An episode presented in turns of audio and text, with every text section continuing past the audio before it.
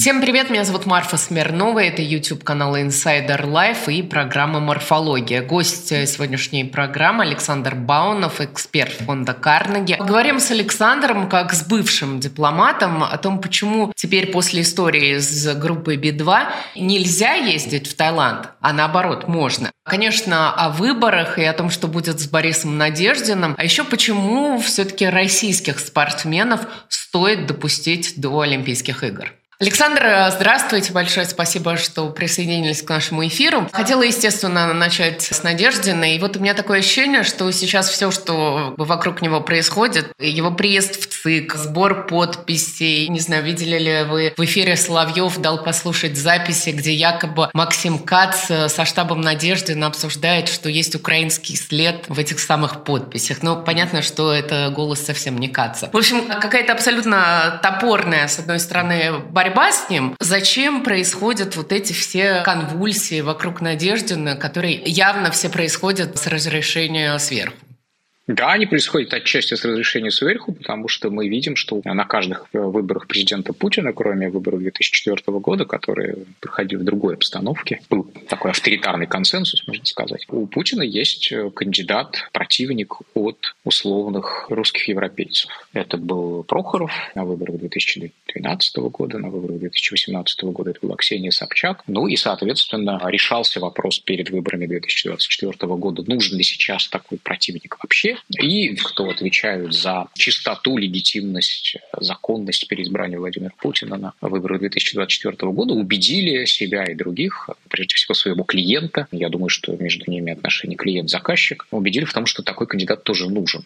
Причина это довольно понятна. Какая дальше может быть стратегия? Да, понятна если... причина или непонятна?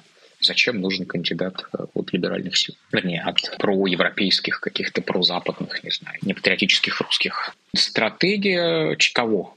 Стратегия власти. Ну, это будет очередной, вернее, не очередной, а просто кандидат для битья. Я там слышала теорию, например, что вот он наберет свои 2%, и потом Путин и остальные скажут, вот те 2%, которые на самом деле выступают против войны СВО. Это кандидат не для битья, это кандидат для легитимности, потому что в отличие от знаю, Франциско Франко, который взял власть в ходе гражданской войны и правил на правах победителя, завоевателя, по сути, в отличие от Пиночета, который получил власть в ходе военного переворота, в отличие от тайской хунты, которая в 2004 году на генералитету получила власть от законного монарха, сначала совершила переворот, а потом получила мандат от законного короля. У Владимира Путина, как и у Лукашенко, нет другого источника легитимности, кроме выборов. Они являются, так сказать, диктаторами республики страны с республиканским строем. Этот республиканский строй можно каким-то образом изменить, поменяв его конституцию, но вот так далеко они почему-то не пошли. Опять же, видимо, считают, что это слишком широкий шаг был бы, а может быть, избегая избыточных движений. Зачем вам менять республику? Ну, строго говоря, мы помним, например, что Каримов в Узбекистане в какой-то момент перестал избираться на всеобщих выборах, стал переубеждаться в парламенте. Ничего при этом с Узбекистаном не произошло. Как пылка с Узбекистаном Каримова, так и остался. И мы можем себе представить, как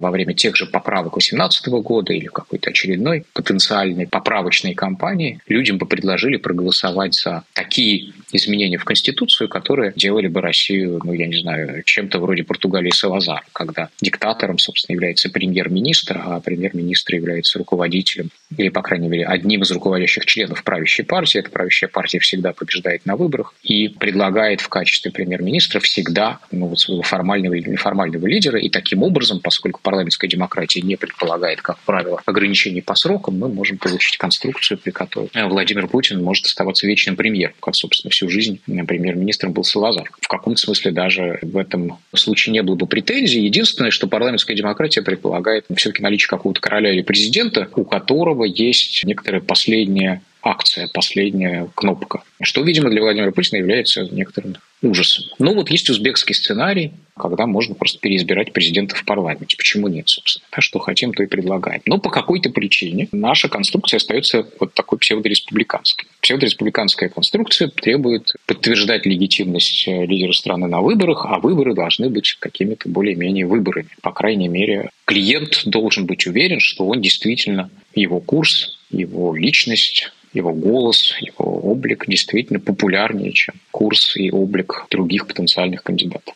Клиент в 2020 году мог изменить Конституцию как угодно. Не будем забывать, что это первый Вот мы говорим, как да, раз... мы говорим, что мог, но по какой-то причине, ну, вернее, даже понятно более-менее по какой, по ряду причин он решил, что это делать не нужно, что это слишком широкий шаг. Может быть, следующей итерации какой-то, когда будут исчерпаны нынешние два срока, а клиент будет еще живым и здравствующим, возможно, придется им подумать о, о чем-то вроде менее республиканской диктатуры. А может быть, уже и не придется. Посмотрим. В общем, Борис Надеждин. Дальше возникает, собственно, момент выбора этого самого другого кандидата. Этот момент весьма деликатный, он даже в каком-то смысле опасный. Если мы посмотрим на количество демократизаций в 20 веке, демократизации диктатур, мы увидим, что большинство из них это так называемые демократизации by mistake, по ошибке. Когда система, будучи уверена, что все контролем совершает некоторые действия, обычные для себя, и вдруг выясняется, что это действие э, выходит из-под контроля. В случае с Пригожиным мы видели прошлым летом, или как упомянутого Салазара было на выборах 1962 года, когда вдруг возник из рядов правящей номенклатуры и среди его соратников реальный соперник, который даже по официальному счету набрал 25% голосов. Это генерал Делгадо, ему пришлось скрываться в бразильском посольстве, потом ему пришлось эмигрировать, потом его спецслужбы португальские выманили в Испанию и там убили с его бразильской спутницей, подругой, гражданской женой. Вот такие сбои система дает. Все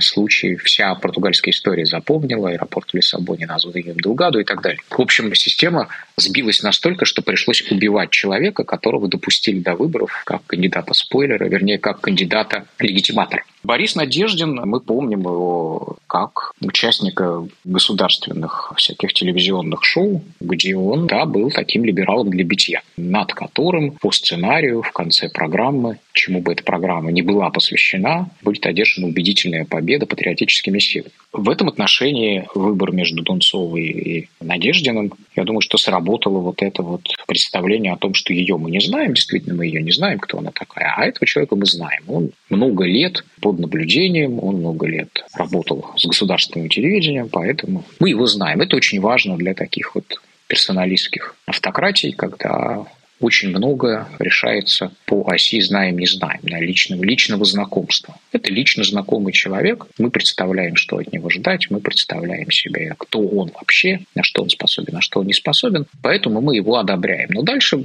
кроме того, что мы знаем этого человека, выяснилось, что в этом уравнении есть некоторые неизвестные. Это неизвестное было отношение к этому человеку на этом месте в это время со стороны значительной части российского населения. Вот это действительно была неизвестная вещь. То же самое, как вот с генералом Дельгадо по Португалии середины прошлого века, так и здесь. Вроде бы человек свой, вроде бы он допущен на выбор, и мы его хорошо знаем, он с нами работал. А вот как к нему отнесутся люди, мы не знаем. Ровно такой же сбой был с выборами Собянина в 2013 году на выборах московского мэра когда по решению мэрии и администрации президента для легитимации, для, так сказать, чистоты выборов, для прочности позиции Собянина выпустили Навального.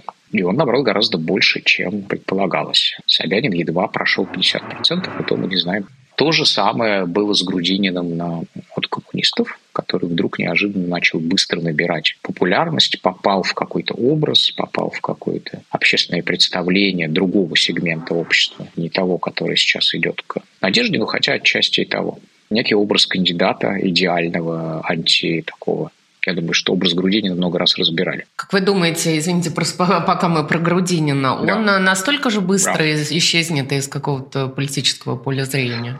Вы начали с того, что Соловьев стал показывать, обвинив его в связях с Навальным, украинскими спецслужбами и так далее. Несколько раз было подчеркнуто, что Кац гражданин Израиля, и вообще сама фамилия Кац должна по представлению кремлевских каких-то идеологов пугать простого русского обывателя, потому что ну, какой-то Кац – это какой-то, не знаю, мировой еврейский капитал, наверное. В любом случае, вся эта тирада, конечно, должна была вызвать у обычного обывателя чувство тревоги и того, что враг у ворот. Вот, поэтому к вопросу о том, что, как может измениться роль Грудинина в процессе кампании. Да, он был подготовлен в качестве кандидата легитиматора, в качестве кандидата который должен был показать, что более-менее представлены все общественные силы, в том числе и антивоенные, но не вражеские антивоенные, а как бы патриотические антивоенные. И вот, собственно, в интервью там, Собчак он выступил в качестве такого антивоенно настроенного патриота, что является единственной, вероятно, возможной нишей в нынешних условиях. Но по мере того, как возникла эта картинка с очередями, совершенно, я думаю, не запланированная в Кремле, как выяснилось, он начал выходить за, судя по, опять же, по картинке, да, потому что у нас нет социологии достоверной по этому поводу, и сами выборы еще не прошли, но он, очевидно, начал выходить за рамки этих двух-трех процентов условных явлинских процентов, которые ему, видимо, предполагалось занять. И главное, когда вот вскрывается эта скорлупа такая вот точка, оболочка процентная, которая запланирована для кандидата, результат становится неизвестным числом. Естественно, этот результат сейчас подвергнут легко всяким манипуляциям, потому что ну, трехдневное голосование, электронное голосование, особенно в регионах, отсутствие камер, электоральные султанаты, как обычно, и вообще в целом гораздо, так сказать, менее расслабленный настрой региональных властей, которые ну, будут подтягивать результат всеми способами. Тем не менее, это вот предначертанная электоральная оболочка прорвана, и возникает некоторая неизвестность. Вот. Эта неизвестность, собственно, как раз ровно та неизвестность, из которой рождается и рождались в течение всего 20 века демократизации по ошибке. Возникает угроза. Таким образом, действительно, кандидат Надежды сейчас завис в опасном положении, переходном из кандидата легитиматоров, кандидата ставленника вражеских сил, которые пытаются прорваться внутрь российской политической системы и разрушить Россию изнутри. То есть из своего, который должен был показать, что среди наших граждан, да, есть люди, которые поддерживают вот эту линию, но это абсолютное меньшинство, он постепенно, в частности, в государственных ток-шоу пропагандистских, стал превращаться в опасного врага, который должен показать, что смотрите, как много врагов внутри страны, как близко эти враги могут подкрасться к самому сердцу России. Это отчасти, кстати, немножко напоминает вот Э, истерику в Соединенных Штатах в момент восхождения Трампа к власти, избрания Трампа, что мы-то думали, что наша нормальная система, наша страна, борются разные силы, а тут вот прям враг-враг прорвался. В общем, что враг в самом сердце нашей политической системы. Он ставленник украинских спецслужб, гражданина еврейского происхождения Каца, и Навальнят аж в кандидаты в президенты зарегистрироваться может. Понимаете, как близко угроза. Вот я думаю, что из такого действительно либерала для битья, западника для битья, которым, собственно, Надеждин работал по каким-то своим причинам, может быть, знаем, что есть люди, которые считали важным использовать любую площадку, даже невыигрышную, невыгодную для того, чтобы произнести правильные слова, он стал вот этим потенциальным врагом у ворот, что, безусловно, для него является, повышает его личные риски Хотя, конечно, поскольку изначально была договоренность, конечно же, о том, что начать кампанию по сбору подписей, в отличие от Донцова, ему было разрешено, видимо, предполагалось, что он в этом же амплуа, как на государственных ток-шоу, сыграет, выступит и на выборах. Это амплуа может быть изменено по ходу действия теми, кто, собственно, это действие режиссирует. Подводя итоги по выборам, как вам вообще кажется, что нужно делать на этих выборах? Я просто э, объясню, там много дискуссий, я тоже в них участвовала, где собираются, значит, оппозиционные журналисты, политики, Максим Кац в том числе, обсуждают, что нужно делать. И, честно скажу, Максим Кац, наверное, как раз тот человек, который считает, что да, окей, э, результат э, предопределен, но мы все еще можем что-то сделать. Вы скорее какой позиции придерживаетесь? Надо идти голосовать голосовать? Можно ли еще что-то сделать? Может быть, есть какие-то другие рычаги, кроме того, как поставить подпись за Бориса Надеждина?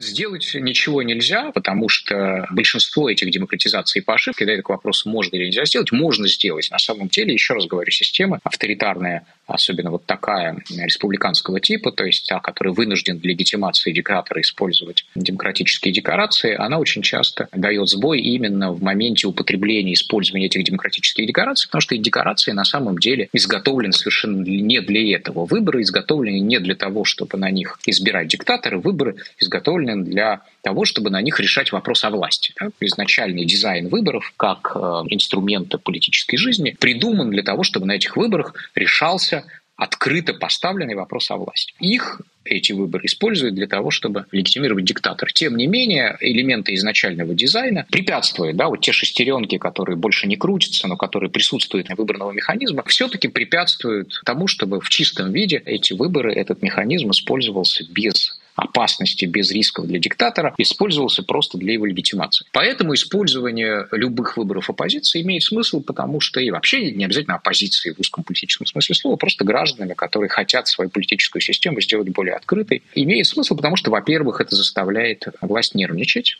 как мы это, собственно, сейчас и наблюдаем. Диктатор нервничает, а особенно нервничает даже не диктатор, которому, скорее всего, неприятности не приносят. Клиент может ничего не знать, а вот те, кто исполняют заказ, фирма под названием администрации президента, в данном случае вот а, они нервничают. Им нужен хороший результат, им нужен легитимный результат, им нужен результат, которым будет доволен, который при этом не создаст турбулентности внутри подконтрольной им страны. Поэтому даже выборы внутри диктатуры, опять же, вон книжки, которые «Конец режима», Франк в какой-то момент решил, что ну, уж выборы на муниципальном уровне, муниципальных советов он может себе позволить. В 1957 году и решили избрать городской совет Мадрида. Немедленно началась политическая борьба между разными фракциями собственного режима чего вот эти самые выборы вышли из-под контроля в Мадридский городской совет. Так что это обычная стандартная ситуация, когда дизайн выборов препятствует тому, что сам дизайн, сама идея, да, сама задумка, само вот это ДНК этого события препятствует тому, чтобы они в чистом виде годились для легитимации диктатуры. Они каждый раз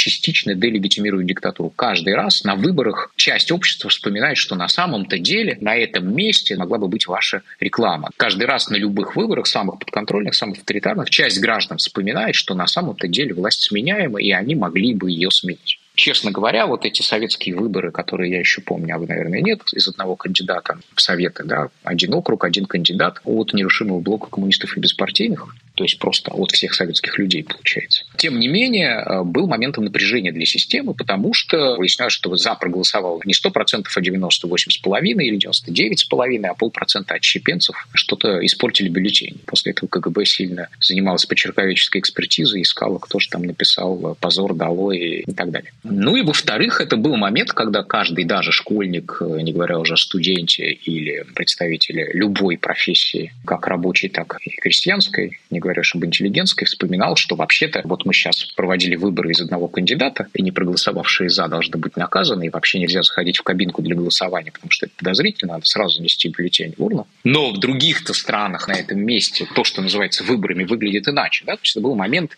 коммеморации того, что такое, собственно, выбор казалось бы, да, вот после семи десятилетий партийной диктатуры, эта вещь все равно, выборы как слово, выборы как день, выборы как поход на участок, где есть бюллетень, кабинка, ящик и так далее, напоминала о том, что выборы могут быть другими. Это хорошо, если угодно, день памяти выборов уже неплохо, уже работает. Во-вторых, вот эта демократизация по ошибке, которая, правда, к сожалению, редко случается в странах, противостоящих миру демократии. Обычно демократизация по ошибке происходит в странах, которые, ну, хоть каким-то боком, хотя бы одной ногой стоят коренены в каком-то там западном мире, хотя бы являются диктатурой, но военным союзником Соединенных Штатов как Чили, как Филиппины, как Южная Африка. Ну, Южная Африка была более изолирована. Южная Корея, когда демократический процесс начинается твой главный союзник не Китай, не Россия, не Иран, не исламское государство, а Соединенные Штаты, которые ну, не могут противостоять так вот откровенно, открыто этому демократическому процессу. То есть они могут поддерживать какого-то своего диктатора. Я не знаю, президент Рейган был большим любителем диктатора Маркоса на Филиппинах. Он с семьями с ним дружил еще, когда губернатором Калифорнии. Но, тем не менее, когда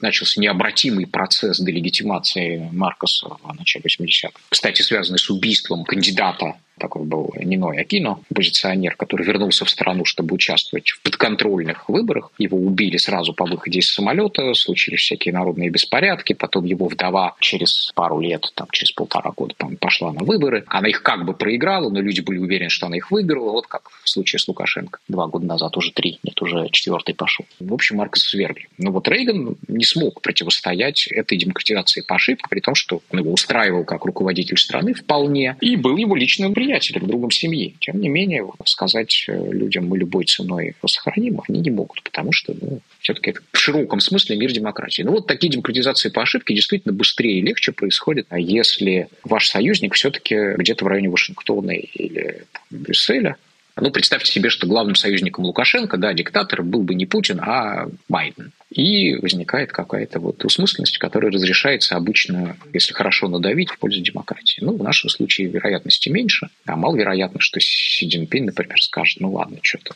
у Путина не получается, давайте разрешим а, гражданам России его заметить. Нет, он этого не скажет. Как патрон Владимира Путина на международной арене, так сказать, главный экономический союзник. Многие видят риски в том, что вот кто держал сейчас надежды, того потом расстреляют. До этого расстреляют, еще нужно проделать большой путь.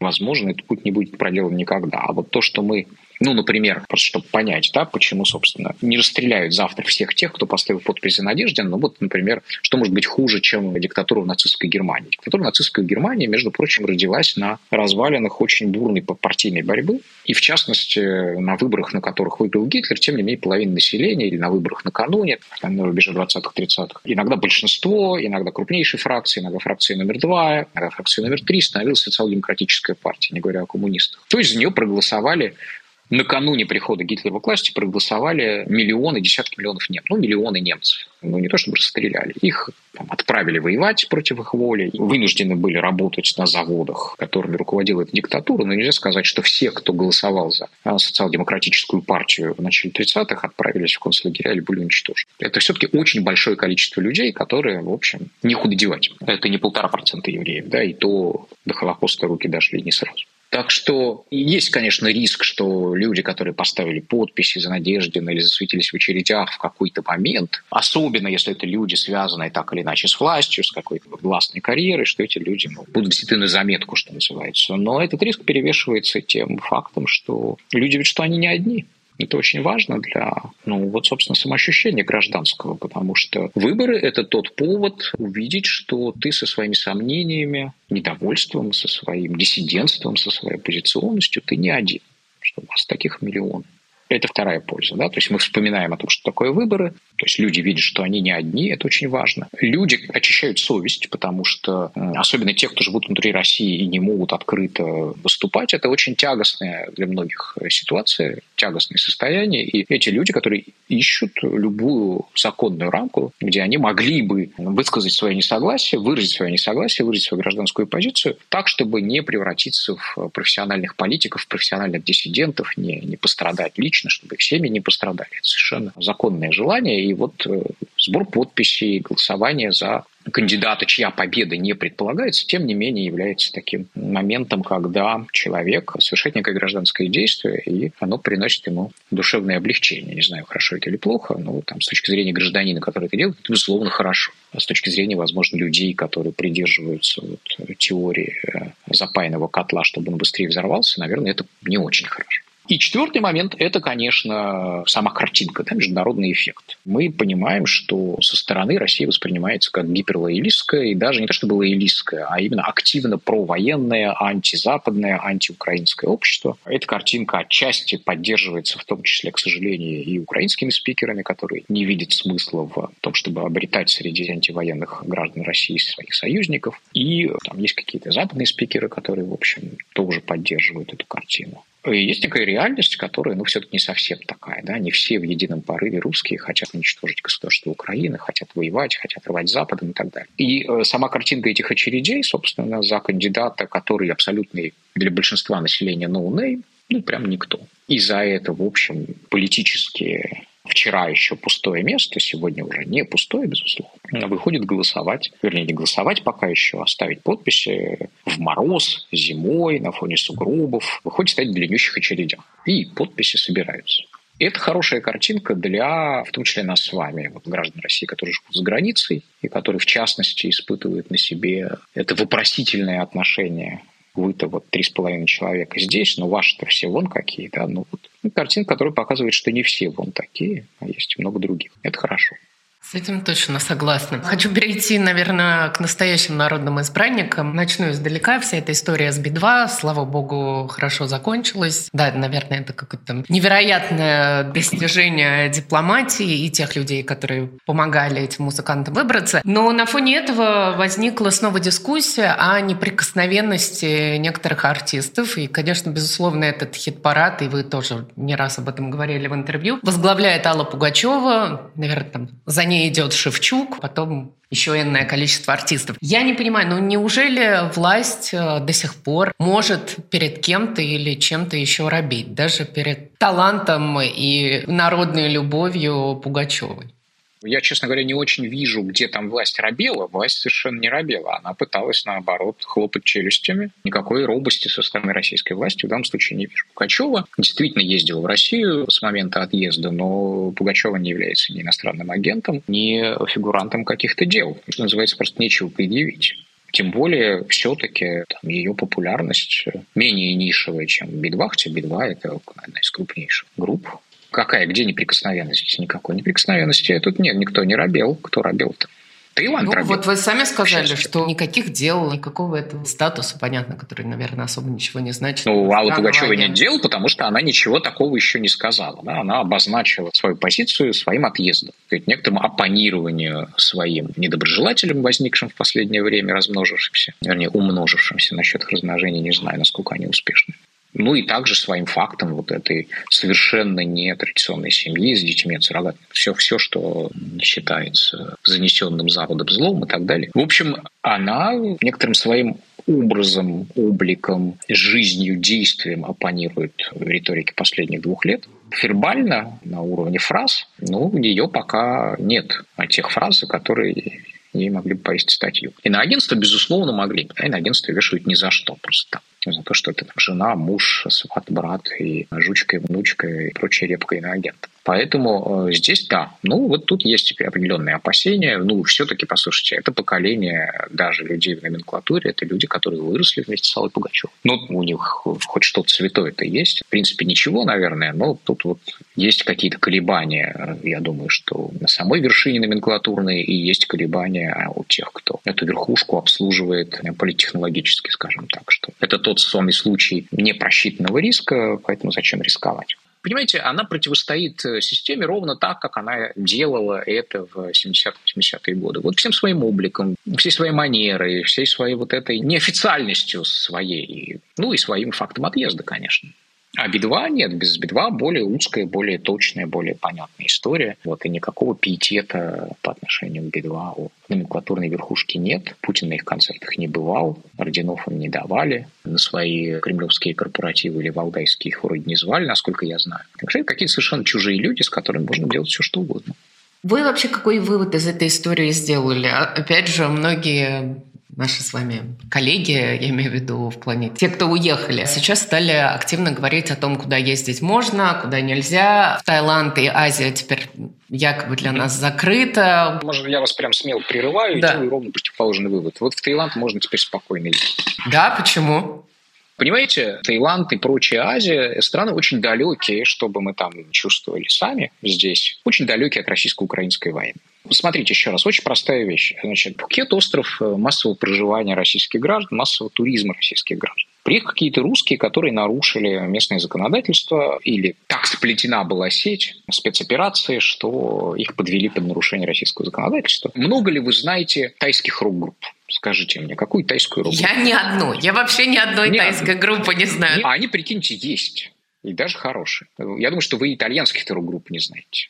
Вот точно так же тайцы имеют право не знать российских рок Приехали какие-то музыканты, что-то там нарушили. Потом приходит российский консул, с которым у тайских силовиков, ну, полиции, миграционной в частности, на Пукете очень хорошие отношения. Почему у него хорошие отношения? Потому что много русских, да, потому что все время приходится решать какие-то вопросы. Ну, я не знаю, тела вывозить утонувших пьяных туристов это, между прочим, делает совместно консульство и полиция. Какие-то наркоторговцы. То место, где много русских, естественно, местные силовики взаимодействуют с консулом как правило, они даже благодарны консульству за это взаимодействие. Ну, представьте себе, вот, вот у вас кто-то там утонул, и что делать-то? Гражданин чужой страны. Или потерялся, или там один зарезал другого, или там еще что-нибудь такое произошло. Он же иностранец, у него паспорт другой. Что, что с ним делать? И тут консул приходит на, на помощь консульству. Так что у силовиков с консульством всегда есть хороший контакт, если это хорошее консульство и хорошие силовики. И дальше к ним приходит консульство и говорит, тут вот два чувака, вот они у вас тут нарушили, ну так они и у нас то же самое, да, они вообще говорят говоря, нарушители закона. Выдворяйте. И на уровне полиции все окей. Нужно было подняться на политический уровень, то есть на уровень буквально премьер-министра, министра иностранных дел, чтобы выяснить, что это политическое дело. Потому что, извините меня, начальник участка, там, начальник даже полицейской провинции на Пукете не следит за русской политикой. Он не знает русский рок, он не знает русскую политику. И это для него очень далекая война. Нет санкций, Таиланд не участвует в санкционном режиме. Есть прямое авиасообщение. Нужно было вот этот зазор временной, чтобы ситуация вышла на уровень политический, с уровня полицейского. И я думаю, что весь расчет российских спецслужб, которые занимались этой операцией по выдворению, состоял в том, что все пройдет на полицейском уровне. Потому что шансов на то, чтобы это прошло на политическом уровне, не было никаких. То есть выдворить до того, как э, об этом узнают политики. Вот как бы ограничиться уровнем местной полиции. Как, собственно, довольно часто между консулом и властями региональными полицейскими это и происходит в самого момента, когда вопрос вышел на политический уровень, шансов получить обратно, то есть выдворить, выслать группу в Россию не было у россиян никаких. По крайней мере, в тот момент, когда начали заниматься этим дипломаты Израиля, дипломаты Австралии и просто, ну, грубо говоря, какой-нибудь первый советник посольства Соединенных Штатов или какие-нибудь европейские дипломаты, кому удалось передать сигнал. Вот. Важно, что это было сделано достаточно оперативно, пока вот то есть выведение с политического уровня на политический было сделано довольно быстро. Потому что если бы была задержка с выведением на политический уровень, на полицейском уровне действительно вопрос мог решиться неприятным образом для музыкантов. Но теперь когда тайские полицейские власти осознали, что за не любое взаимодействие с российскими консульствами, с российскими дипломатами, с российскими властями одобряется правительством, что им может прилететь из Бангкока за то, что они что-то не так сделали, не того выдали, никто на себя такой ответственности больше не возьмет. То есть любой следующий запрос российский аналогичный, отдайте-ка нам вот этих людей, мы их к себе вывезем, на полицейском уровне решаться больше не будет а решить его на политическом уровне шанса нет. Это наши могут декларировать, что Запад против нас, а весь не Запад за нас. На самом деле никакой тайское правительство ни за каких ни нас и никаких политически преследуемых оно никогда выдавать не будет. Хотя бы по разным причинам. Во-первых, на минуточку сейчас в Таиланде у власти хунта-хунта, но там сейчас демократическая оппозиция которая, между прочим, пришла с программой легализации ЛГБТ-браков и, и вообще большой политический прорыв случился в прошлом году. Там совершенно новая ситуация. Но даже э, если мы представим, что там у власти предыдущее правительство, которое поддерживали военные, которые взяли власть в 2014 году,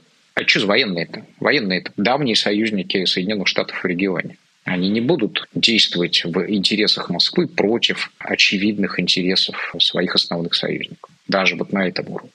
Просто была, знаете, попытка проскочить в щель. Да, вот эта вот вся гигантская бурная деятельность российской дипломатии на Пукете по выдворению Би-2 – это попытка проскочить как тараканы в маленькую щель, которая вот прежде чем он успеет захлопнуться. Нет, не проскочили, все захлопнулось. А в следующий раз до щели не будет. Так что можете спокойно есть don't worry, мне кажется, по крайней мере. Я вам, как вот бывший, собственно, этот самый дипломат, могу сказать, что такие вещи в таких странах, как Таиланд, с такой оглаской могут происходить один раз. Ну, дальше надо просто следить за тайской политикой. Да? Там может смениться какой-то момент правительства таким образом, что придут какие-то люди, которые будут засос там целоваться с Москвой. Но сейчас это явно не те люди.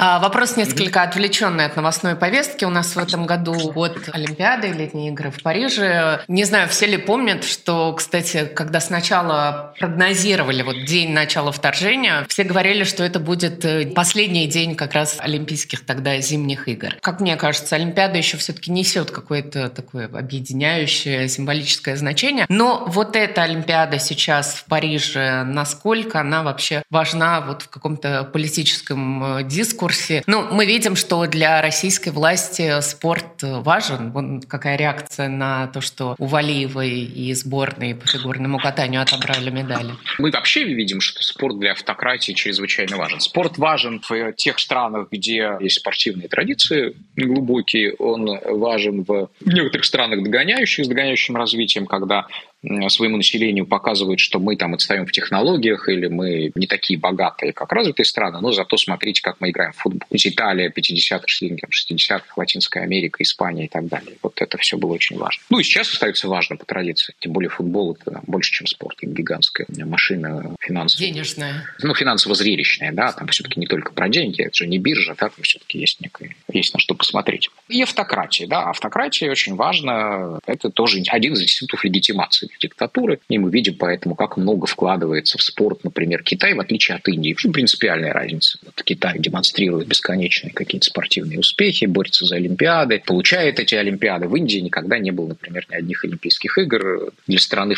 почти в полтора миллиарда человек, там смешное количество золотых медалей. Вообще такой есть индийский феномен неспортивности. Вот есть там какой-то крикет, и все, и больше ничего не надо. Для автократии надо Куба, Венгрия социалистическая, ГДР, чтобы не быть хуже ФРГ. Все, там, Советский Союз, безусловно, были совершенно этим спортом опутанные. Россия в этом отношении в этой авторитарной традиции, конечно, находится в последние годы, потому что, я думаю, спорт 90-х российский скорее имел вот этот вот оттенок спорта стран догоняющего развития. Да, мы объединили, да, мы, в общем, технологически отстали, мы видим, что мы как бы не первый мир, а второй или даже частично третий, но зато смотрите, какие у нас появились теннисисты. И вообще надо хоть чем-то гордиться.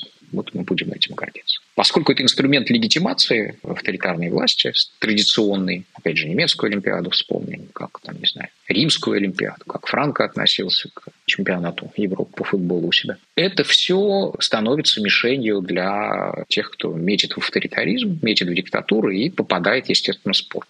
Давайте мы ударим по этому инструменту легитимации. Как страдают спортсмены.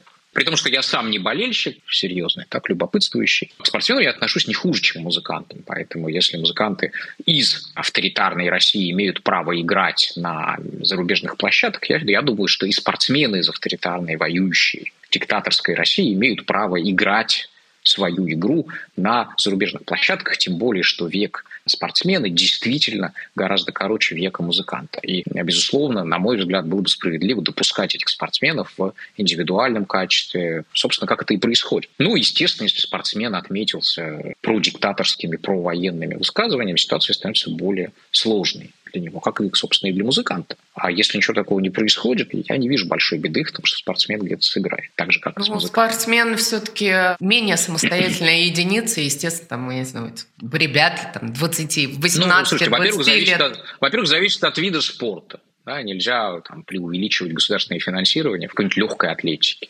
метание ядра. Ну, какие-то государственные финансы, особенно уходят в метание ядра или в бег на короткие дистанции. Есть два-три таких вот тяжеловесных, наверное, вида, куда вкладывается государство, и то в основном это происходит э, через э, социальную нагрузку бизнеса, через регионы, через социальную нагрузку госкорпораций, а вот вы возьмите там на опеку наше фехтование, вы возьмите опеку над нашим горным лыжами спорт не дороже театра, да, он не дороже кино, на мой взгляд. Если вы футбольный клуб и покупаете там звезд мировых на 10-миллионные, сотни-миллионные контракты, ну, наверное, да, это. Но как раз такой спорт, насколько я понимаю, страдает меньше. Олимпийский же спорт страдает. Не, ну, а есть, кстати, фигурное катание, на которое ну, выделяются какие-то миллиарды. Ну, мы не знаем, насколько эти миллиарды доходят конкретно до катающихся. Ну, может быть, доходят в виде каких-то призовых, гонорарных. Я не очень хорошо знаю этот мир. Но я просто сравниваю с миром музыки, с миром там, кино, с миром театра. И если российские музыканты, классические музыканты, не классические музыканты могут выступать за границей, не думаю, что будет большой проблемой, если российские спортсмены тоже смогут выступать за границей. В конце концов, российская вот эта вот машина государственная тоже пытается эксплуатировать успехи российских певцов, российских, я не знаю, писателей, когда эти писатели не идут против течения напрямую, или не говоря уже про балет на мировых сценах, или российских художников каких-нибудь. Ну вот задача спортсмена сделать так, чтобы его пытались эксплуатировать минимально. Чем успешнее спортсмен сделает таким образом, чтобы его не эксплуатировали, тем, так сказать, спокойнее и свободнее он будет выступать. Но проблема Олимпиады в том, что Олимпиада – это, возможно, это устаревающая институция вообще в глобализующемся мире. Олимпиада – это все-таки место, где а, люди соревнуются под э, брендами государств наций, да, под национальными брендами. Это априори делает любого спортсмена на Олимпиаде представителем своего флага. Но, опять же, в массе случаев спортсмены были на Олимпиадах и не представляли свой флаг начиная с западных спортсменов на Московской Олимпиаде в 80-м году, потом некоторых спортсменов восточных стран на Олимпиаде 84 -го года, потом Сеул. В общем, способ можно найти, при котором российские спортсмены могли бы выступать даже на Олимпийских играх, которые очень вот делят мир на такие национальные колбаски. А в других местах тем более.